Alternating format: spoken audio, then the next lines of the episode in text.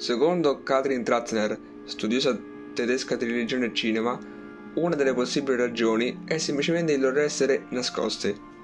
La loro vita è confinata in uno spazio inaccessibile, il convento, e il loro corpo è celato dietro un velo. Questa segretezza fa nascere domande e fantasie di ogni genere, spalancando la porta sull'abisso dell'horror. Il tema della sua malvagia è antico, ma è a partire dal XVI secolo che si fa davvero interessante.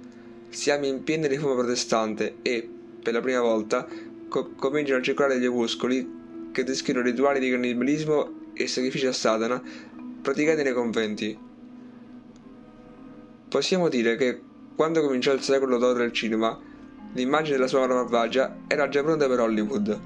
Nei, negli anni 70 il soggetto divenne così popolare che derivi dal cosiddetto Nospolation, le cui origini si possono rintracciare in alcune scene del film muto scandinavo Haxan del 1922, in cui un demone lascivo spinge le suore a combinazioni malvagie, e in Black Narcissus del 1947 che vede protagonista un intero convento di suore in preda a lussuria, gelosia e follia.